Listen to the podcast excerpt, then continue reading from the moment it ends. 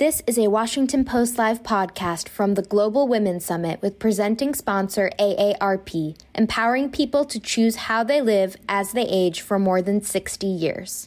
You're listening to conversations from Washington Post Live's 2022 Global Women's Summit, featuring leaders and trailblazers from around the world. I'm Tina Brown. And in the middle of so much world turbulence, it's so easy to forget the cauldron of protests that's happening right now in female led dissent in Iran. And we're very fortunate to have the two women you just saw in the video who don't allow us ever to forget. On my left here is Nazanin Boniadi, an Iranian born actress, activist, and Amnesty International UK ambassador who uses her Hollywood platform to focus attention on the extraordinary events in Iran. And my old friend, journalist and activist, Masih Alinejad, who was born and raised in Iran, forced into exile 13 years ago after all the trouble she kept making for the mullahs as a newspaper reporter. And she's since become a social media powerhouse, amplifying the voices of the women protesting in Iran. So, Masih, for almost a decade, you've been agitating against this regime by challenging its mandatory hijab law. Your message has become really a revolution. Why did this happen now? And why was the death of this one young woman reporter, a young woman who, as we saw in the film, why is the death of, of, of her so really become a tipping point? Well, hi everyone. Before actually uh, getting to answer this question, I really want to actually ask you, everyone, single, um, simple question. Have you ever thought that a small piece of cloth can kill a woman? So that's the answer. Mahsa Amini was only 22 year old. She got killed by morality police, by hijab police. If any of you here have no idea what morality police is, there are a bunch of police walking around and telling you, every single of you, cover yourself properly. And if you don't, then you will go to prison, or you get lashes, or you get killed, like these days in Iran. Yes, Tina, uh, you actually invited me many times to talk about my campaign. I remember when I launched campaign against compulsory hijab, many people in the West were saying that, you know, Middle East has got so many bigger problems. Or mm, uh, uh, on the other hand, people were saying that this compulsory hijab is part of your culture. Yeah. So we don't want to touch this issue, which was an insult to a nation when you call a barbaric laws part of our culture. So but I have to say that women in Iran bravely practicing their civil disobedience for years and years and years. But the brutal death of Mahsa Amini created a huge anger because she was not part of any civil disobedience act or any protest. She was just walking and she was not even unveiled. The police went to her because she wore hijab, improper hijab, inappropriate hijab. And immediately when she got killed, every teenager relate to her story because it could have happened to anyone. Men, women relate to her story, and that's why it started from Kurdistan, but now across Iran, teenagers, schoolgirls, they're taking to the street and they're saying that you killed Mahsa, now we are all Mahsa. Yes, a revolution taking place in Iran led by women. Right. It's just blown up into flames. It's extraordinary. Nazanin, you were actually not born in Iran, but you've spent your life in the West, right? In, in, in London was, and California. I was born in Iran. You were born in Iran, but you came to the, uh, London and yeah. California. So, what has really sort of planted the seeds for you to become such a passionate activist and, and stay connected, essentially, with you know, the culture that you're no longer living in. Well, thanks for having us, Tina, and hello to all of you. Um, this is such an important moment for our country. Um, I, I always say the first protest that I attended, I was still in my mother's womb. She was 19 when she was pregnant with me in Tehran, and it was 1979. And she was one of those brave women who defiantly stood up against um, what she saw unraveling in the country, which was basically everyone being stripped of their rights, but particularly women and girls. Um, they, they, were facing a social, legal uh, climate that was, you know, that where they were having their rights stripped away from them. And we were lucky enough to, to be able to escape before my father was executed. He was on that execution list. Um, but that revolutionary fervor of standing up against injustice was sort of ingrained in my social consciousness since I was zero years old. Um, and then when I was 12, I went to Iran for the first time. Um, and I, I, spent two months there. I turned 13 in Iran, and we've traveled across the country. And I remember having a run in, a pretty harrowing experience with a morality policeman who approached myself and my 45, I was 12 at the time, my 45 year old uncle was standing next to me, walking down the street, my mother two or three steps behind us, and we got stopped by the morality policeman, and he uh, demanded that we produce marriage certificate. Yeah, a marriage certificate. And I thought, I'm 12, I'm already being forced to wear a hijab, that's not what I want to do and I'm, I'm being accused of being in a relationship with a 45 year old man who is my uncle. And it was so harrowing and jarring. My mother, I remember, stepped forward and defended us and said, this, That's my brother and this is my daughter. And he just wouldn't have it, this, this, this guy. And I thought, that is the daily experience. Yeah. Of girls in Iran, yeah, of being constant harassed, harassment, constant yeah. harassment. So when I had the platform as an actress, I immediately wanted it to use it to amplify the, theirs. Well, the, the, the uh, Iranian actress Taraneh Alidoosti, she yeah. who starred in an Oscar-winning film, uh, actually, she posted a photo of herself with her hair uncovered. That, that's a risky thing for someone who's such a prominent uh, woman in the public eye to do. I mean, what kind of a risk is she taking by doing something like that? I mean, that's so extraordinarily brave. Uh, you know, we're seeing daily the videos coming out of Iran of what happens to women when they take their hijab off. And Katayoun Riahi, another celebrated actress, uh, right at the start gave an interview to a news outlet outside of Iran without her hijab. And she said it best. She said, People are no longer afraid of prison because Iran itself has become a prison. But that's extremely brave what they're doing. Well, yeah, uh, it, it's, it's, it's really, uh, she's put her life in danger, essentially. Masih, you know, you and your, and your family have paid a very, very steep price uh, for your activism, right? I mean, they, kept, they put your brother in prison, correct?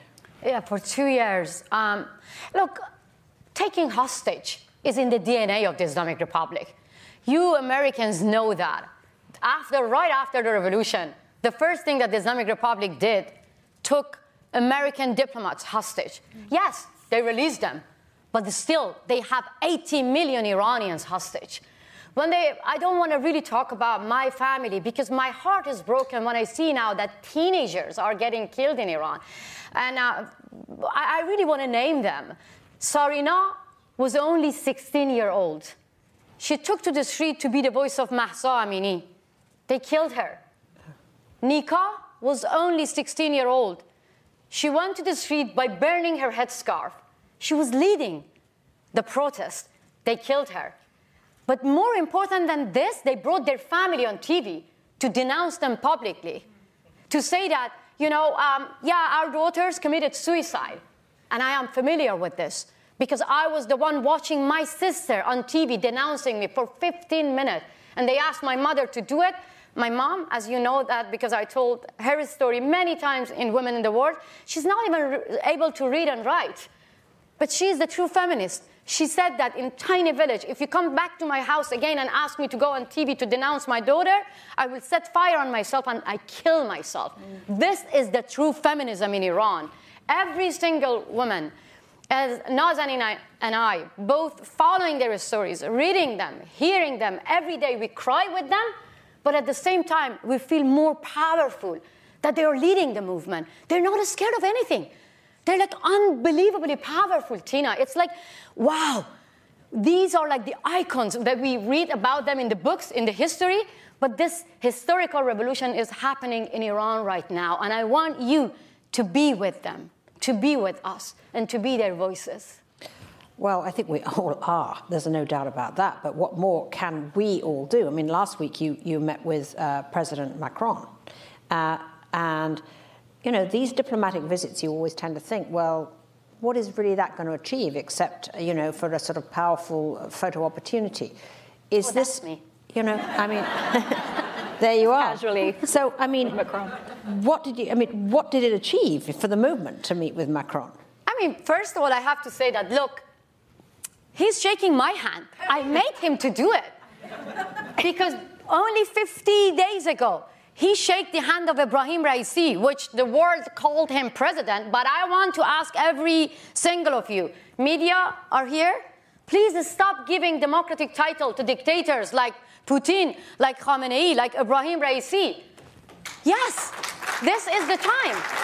So when I saw that, President Macron, no, no, I really want to see his picture.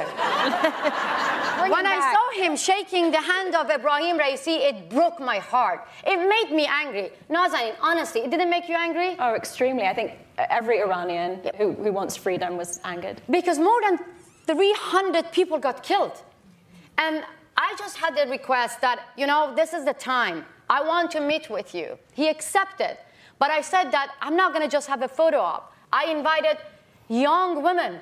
One of them, Roya Piraei.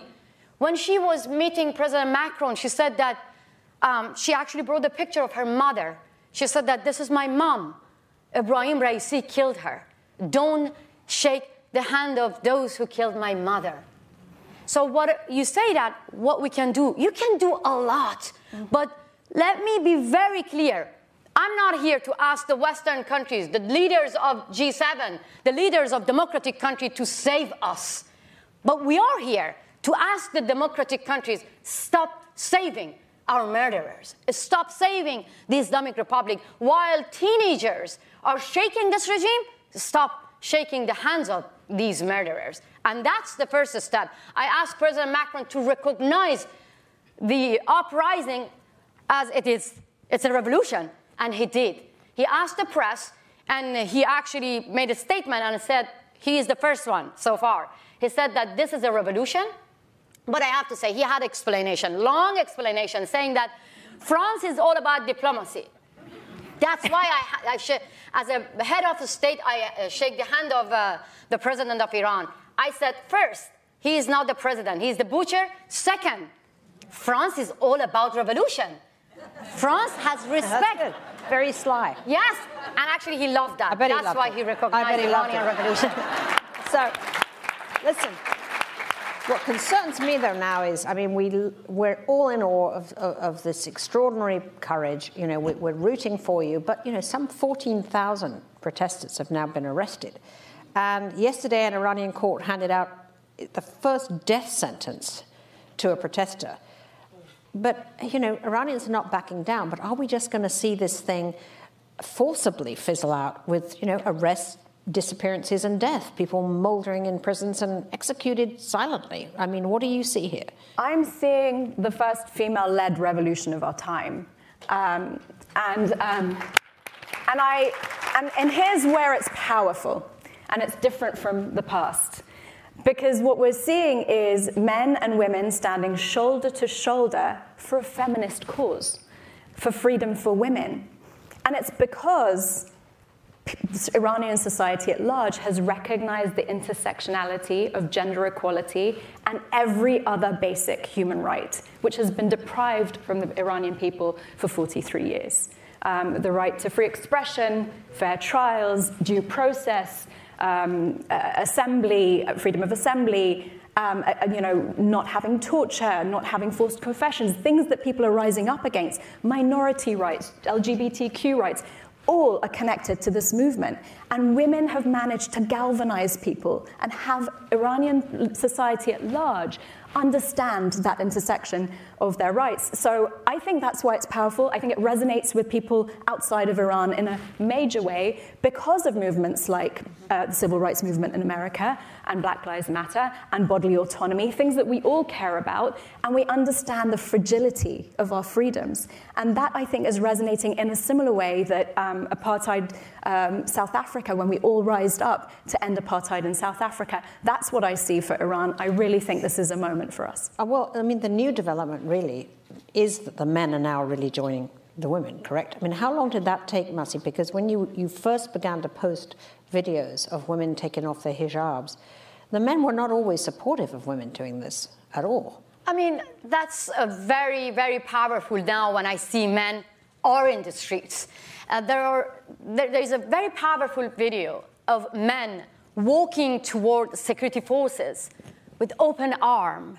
Women are behind and saying that we're ready to sacrifice our life for the freedom of our sisters. I still get goosebumps. And um, one of the young men put a story of uh, a man standing in front and telling the woman with her hair down, just to stay behind, I will sacrifice my life for your freedom. And that young man got killed. And her, his mother was grieving, but proudly saying that, yes, you actually did what you promised. You know, I remember for years and years, um, yes, the Iranian regime used men uh, against women, saying that you own your sister, you own your daughters, you own your mothers. Women are not allowed to go to stadium. And this is how Iranian regime oppressed women by using men. Now this revolution led by women, supporting by men, actually, uh, you know, showing the rest of the world that these are the true face of Iran. It's unbelievable, unbelievable that women in Iran are not allowed to ride a bicycle. Women in Iran are not allowed to go to a stadium. Women are, are not allowed to get a passport without getting permission from their husband. Women are not allowed to dance. Women are not allowed to sing. Can you believe that? I have a good voice. I can sing for you. Yeah. What, would you honestly, sing, what would you women, sing if you were there now, Masih?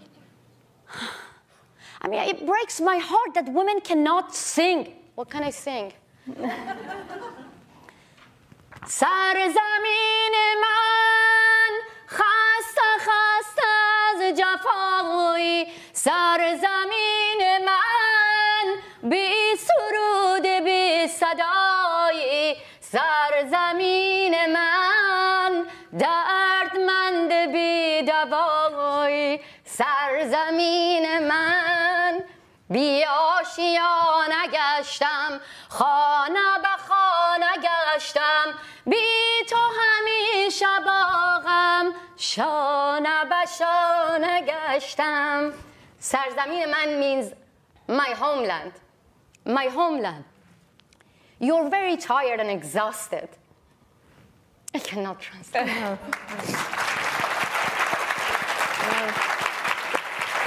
You two women, so seriously, we're so honored to have had you with us today. And uh, it's very moving to hear and, and very, very um, important that we keep behind you. And is there anything you can tell this room that we can do for you?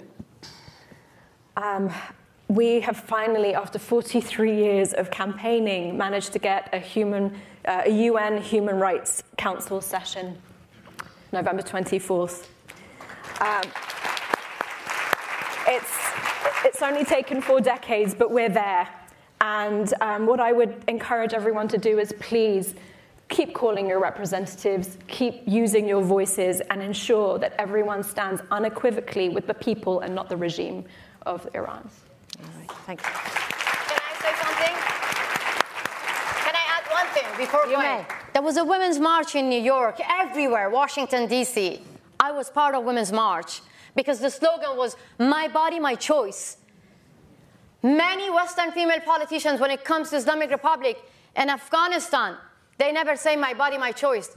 They say to Islamic Republic and Taliban, where, you know, my body is your choice. Stop doing that. You can call for an international women's march for women of Iran and Afghanistan. We can take to the streets when women's march in Iran and Afghanistan is bloody. Let's do it here in New York, in America. Let's take to the street and show our solidarity and sisterhood to the women of Iran and women of Afghanistan. Together, we are stronger. And we will win this battle just together. Thank you so much.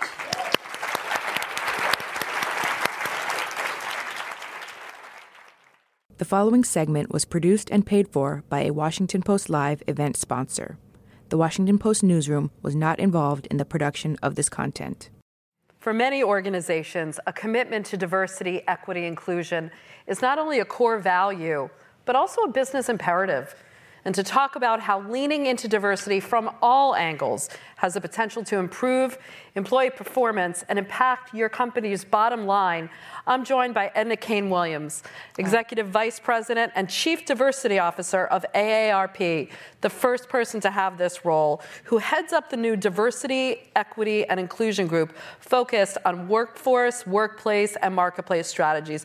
Welcome, Edna. And since we're at the Washington Post, I have to mention that AARP was recently mentioned a top workplace by the Washington Post for the fifth year in a row. Congratulations. Thank you. I have to say, AARP is a great place to work. Well, to begin with, let's set the scene here for the importance of having diversity, equity, and inclusion. And, you know, uh, a lot of people are calling it DEI now for short because it's becoming so common. So, this role is a position within an organization and why it's important to activate it across an organization. I mean, the data tells the story, right? A, a more diverse workforce is more effective, profitable, and successful. Right.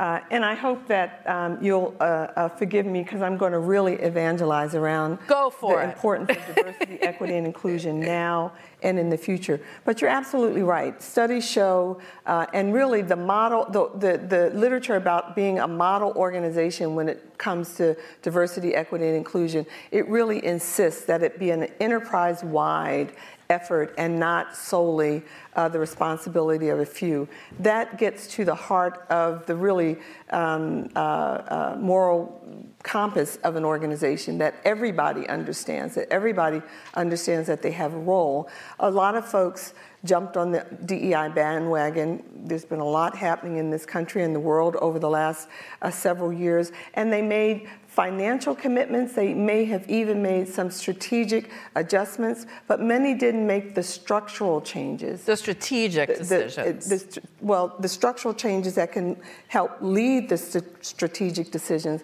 to make sure that everybody in the organization understands their role. A lot of folks, when you talk about a model DEI organization, recommend that everybody in the organization have a performance objective specifically around diversity, Everybody equity, and inclusion. Hmm. So I think often the C-suite assumes that DEI, if it hasn't made those structural changes, is being handled by human resources or even you know as a public relations issue. So let's talk about the importance of diversity and inclusion being part of the executive team and embedded in those core values of leadership in the organization. Yeah, I'm fortunate at AARP. I uh, report directly to the CEO. Um, and I think that's really important. Not all CDOs do, as you mentioned. Some are in HR, some are in communications. But again, elevating it, I'm a part of the executive leadership team of AARP, a very large nonprofit. There's only 10 of us. So I feel confident that I have our CEO, Jo Ann Jenkins, an African American woman, um, ear. Uh, I can highlight and prioritize things that I wouldn't if I were layers down. Uh, and I feel that she speaks to the importance of diversity, equity, and inclusion and is signaling to the organization how important it is because of where I sit.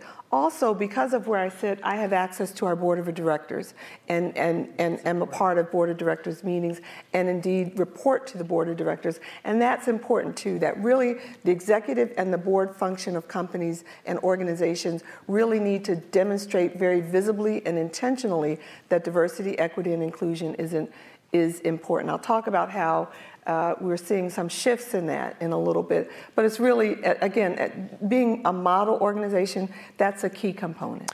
So let's talk about how um, equity is playing a role within AAP. I mean, that video that we saw before about the red chicken coop, about how your organization was created with the mission of empowering people to choose how they live as they age, it's even more relevant today. And the whole concept of aging.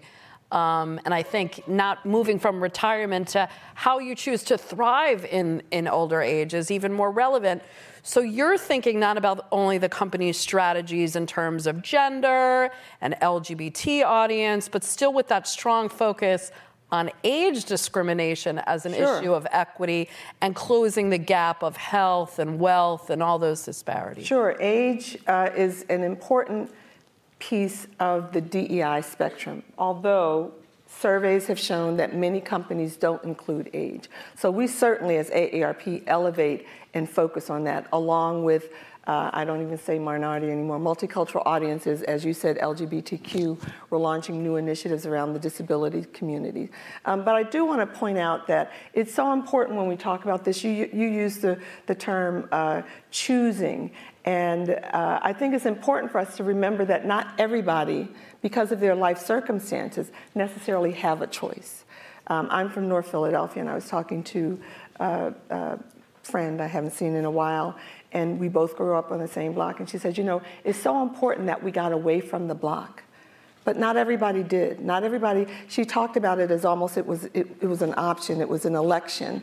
But really, not everybody has that choice. So, what I'm most proud about the work at AARP is that in looking at aging, in looking at helping people to, to age as best they can, that we don't make assumptions about an, uh, a privilege, that not everybody is going to age or grow old the same. Clearly, our founder, Ethel Percy Andrus, understood that when she found her uh, colleague living in a chicken coop. So we have a lot of focus on uh, uh, disparities, both racial, both um, income based. Uh, to recognize that that will take extra effort to ensure that they have the same uh, opportunities that others do. So DEI has always been activated across AARP. You've been working on this for years, but this chief diversity officer is a new role. So how are you operationalizing DEI within um, your leadership? So it's, it's, it's a real opportunity. I was promoted uh, last March. March of 2021, and it is the first Office of Diversity, Equity, and Inclusion that AARP has had.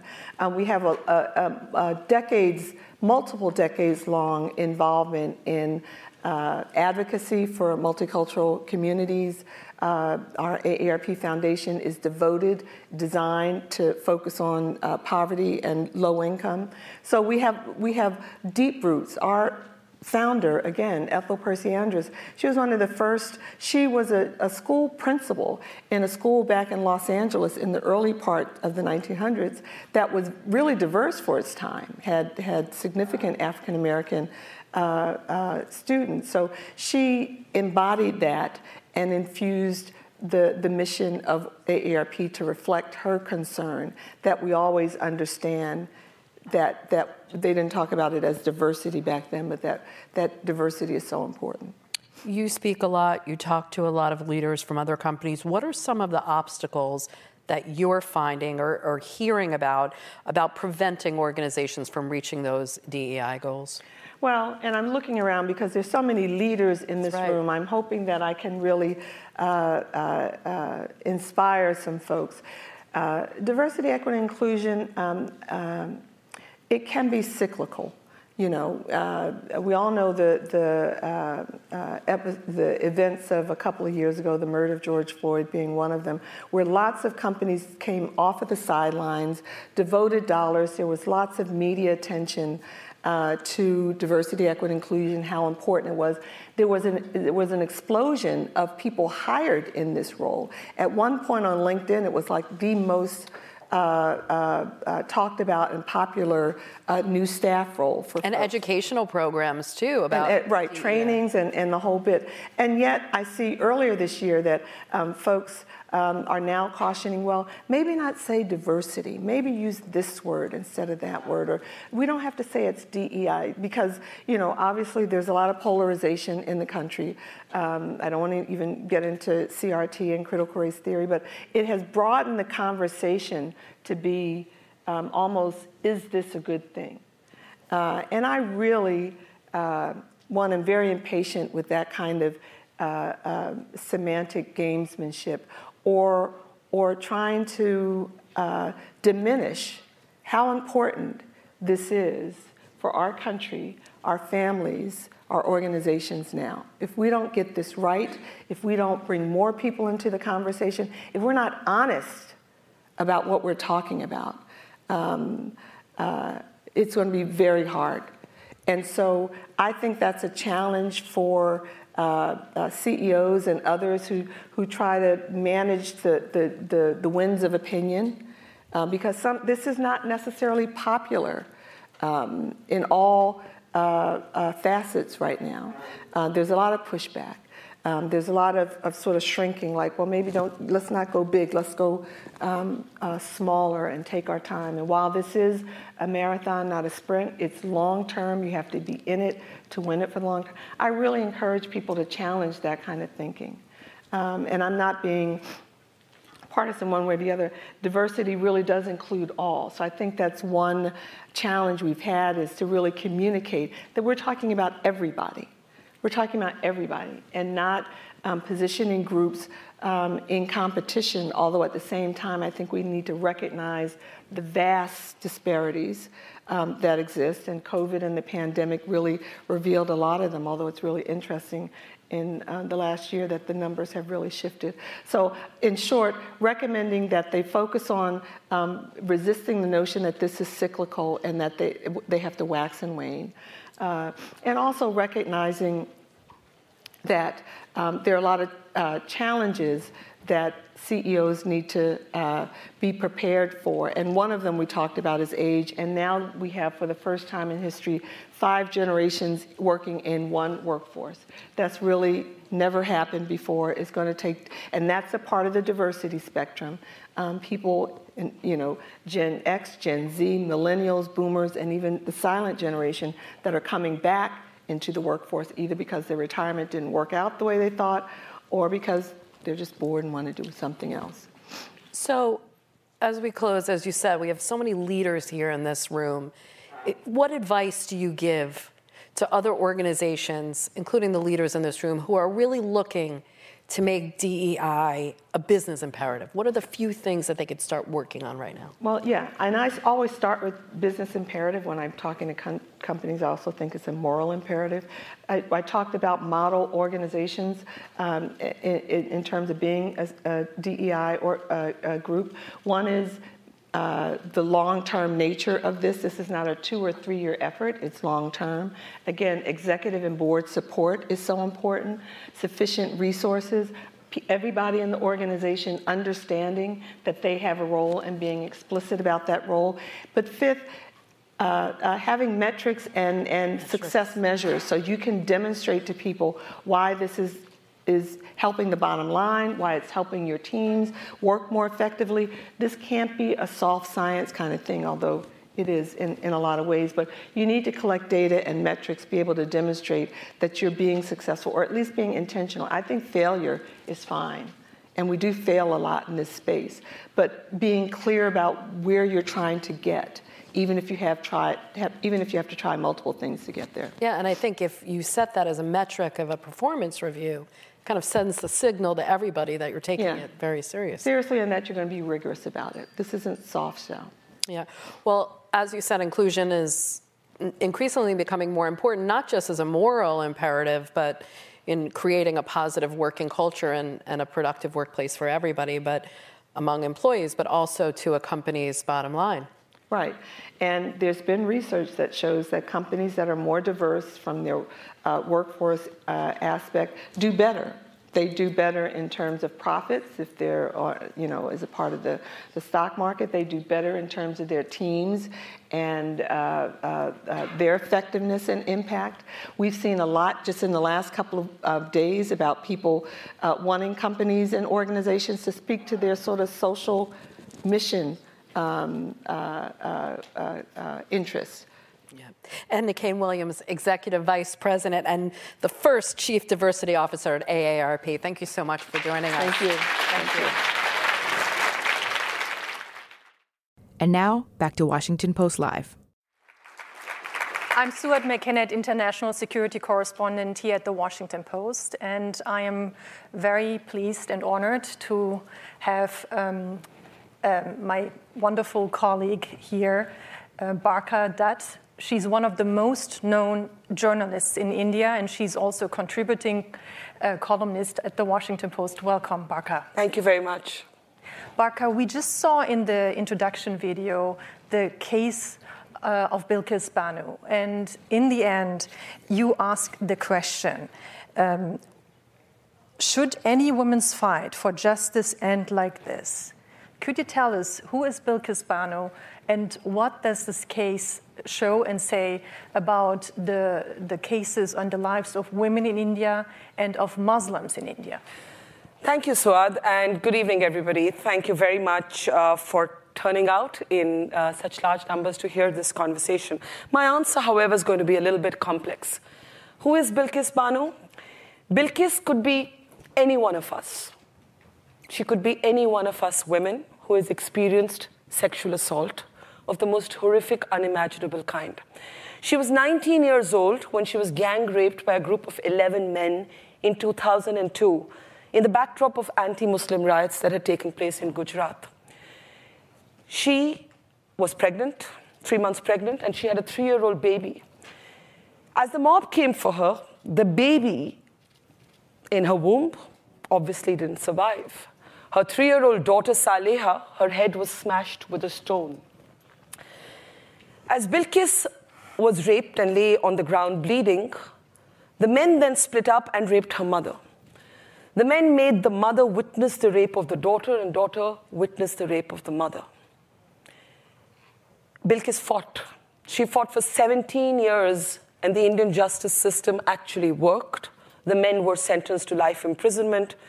In India's history, she is the rape survivor to have been, re- to have been granted by the Supreme Court exemplary compensation in 2019. However, However, now, the men were released then, right? now is the horrific part. Yeah.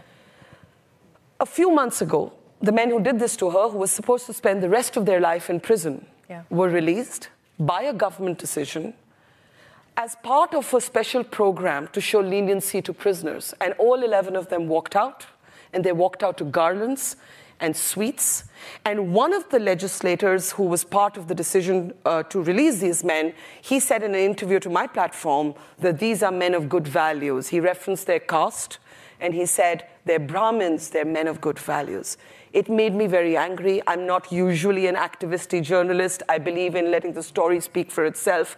This is one of the few stories I've actually run an advocacy campaign on because I did not see another side. And do you think they also were released because she was a Muslim woman? That um, did that play play a role in all of this? So this is where I'm going to give you an answer that's, that's a little bit complex, and I want your understanding, and maybe just two minutes to let me explain. Please go ahead.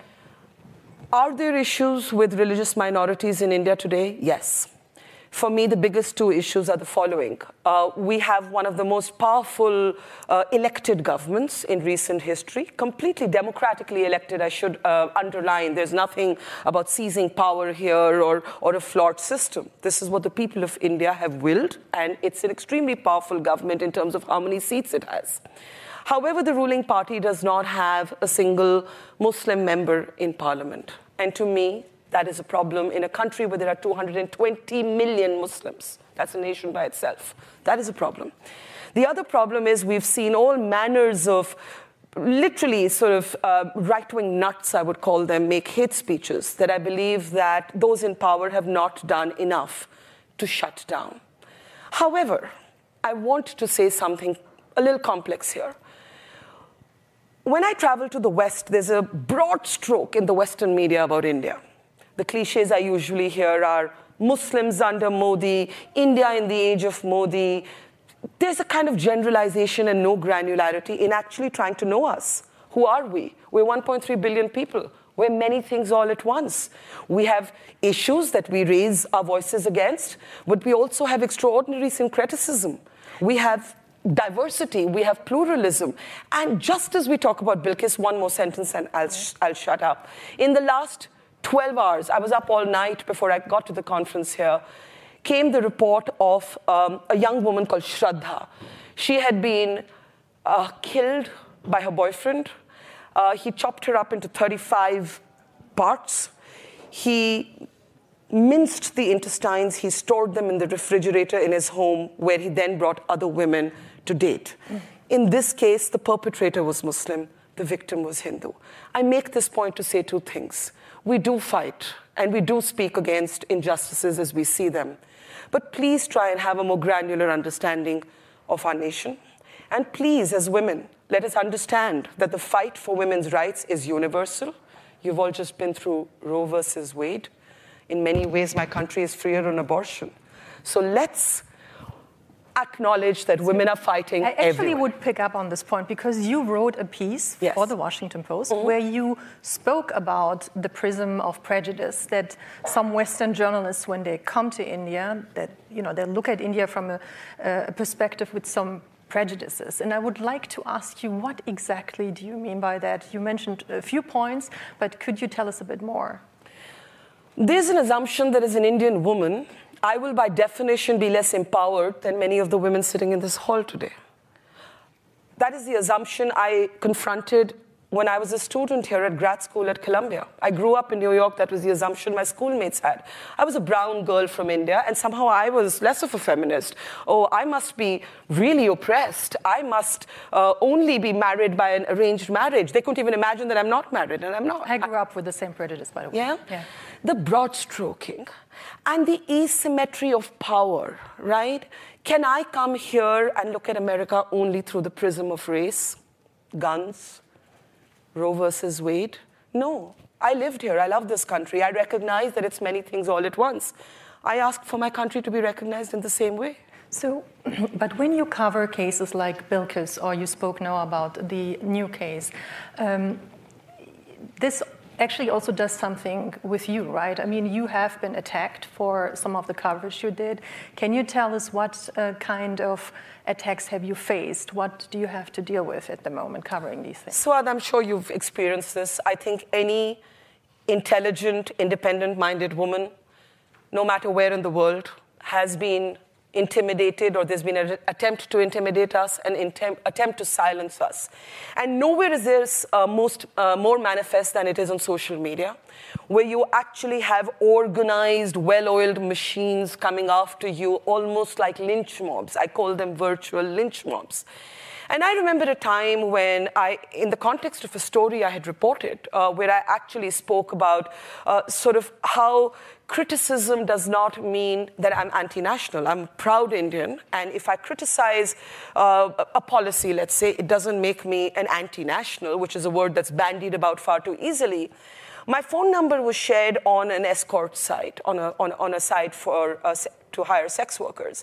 And I was then sent about 5,000 uh, dick pics, nude pics, rape threats, um, threats to shoot me. I got police security briefly, and I was very uncomfortable about it, uh, you know, with it as a reporter, and so I gave it up. And I remembered, funnily enough, I was listening to Hillary Clinton moderate earlier today, and she'd come to India, and I'd interviewed her. And I was asking her, she was Secretary of State then, and she quoted Eleanor Roosevelt, and she said, Barkha, you have to grow a skin as thick as the hide of a rhinoceros. My challenge is this I think I have that thick skin, but how do you keep the thick skin but still keep your heart molten? Because we need to be tough outside and soft inside to tell the stories we do. So, what do you do then? How do you keep the thick skin, but how do you also take care of yourself? I spent two years traveling across India reporting uh, on the pandemic in my country um, at a time when no channels, there were no boots on the ground. I, I traveled 30,000 kilometers by road from the north to the south of India, spending 130 days consecutively on the road. And I realized that the answer is in returning journalism to people. Everywhere from New Delhi to New York, people have one complaint about the media. They don't see their lives reflected in the news that they consume. And I committed and recommitted to making journalism about people. And I think the answer to those who try and silence us apart from the thick skin, is to be powerful storytellers and tell a story so good that nobody can afford to ignore you. I have to ask you this question because you kept talking about the people who try to silence you and organized mobs uh, um, uh, online.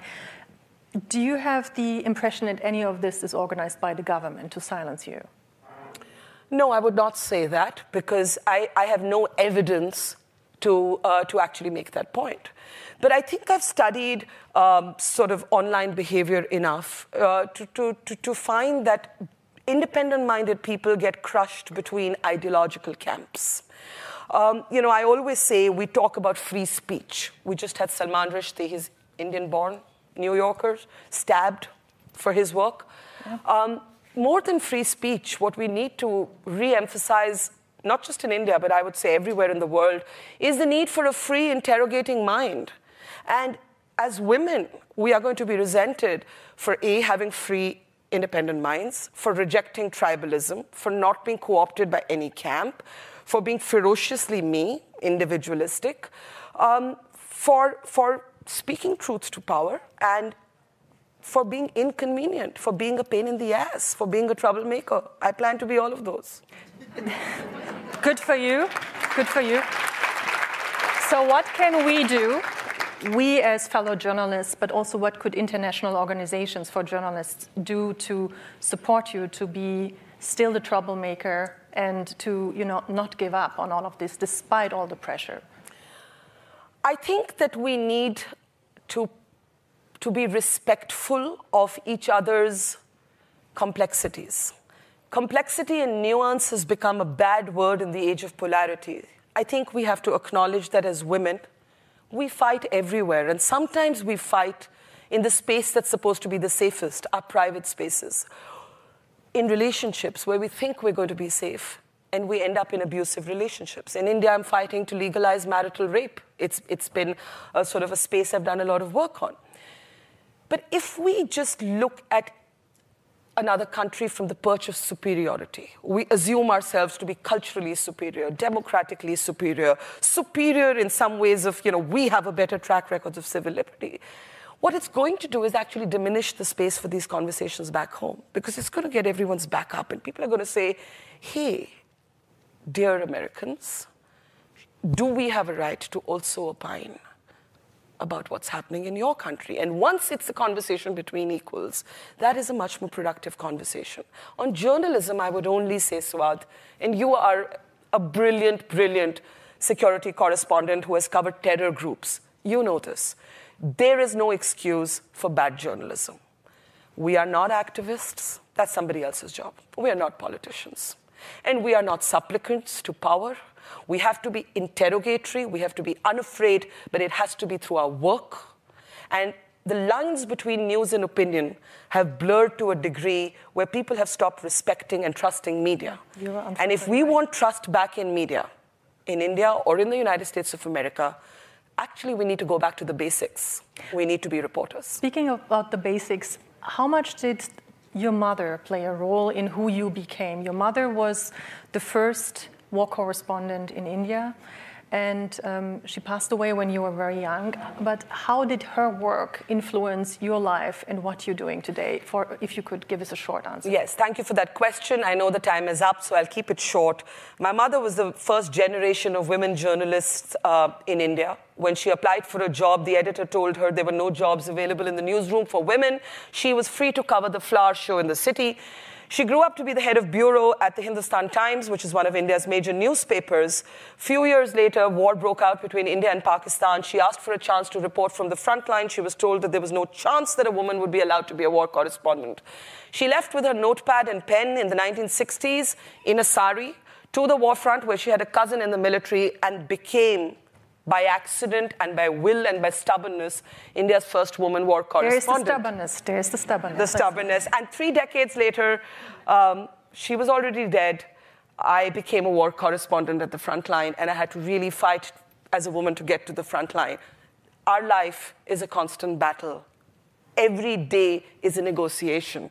So we should be kind to ourselves, and we should encourage women to be selfish. We've been romanticized for too long as being sacrificing, as being people who put others before ourselves. I want women everywhere to pursue ambition without apology and happiness without regret. Thank you very much, Barkha. Wonderful. Thanks for listening. You can find more conversations from our Global Women's Summit by searching Washington Post Live wherever you listen. Visit WashingtonPostLive.com to register for upcoming programs.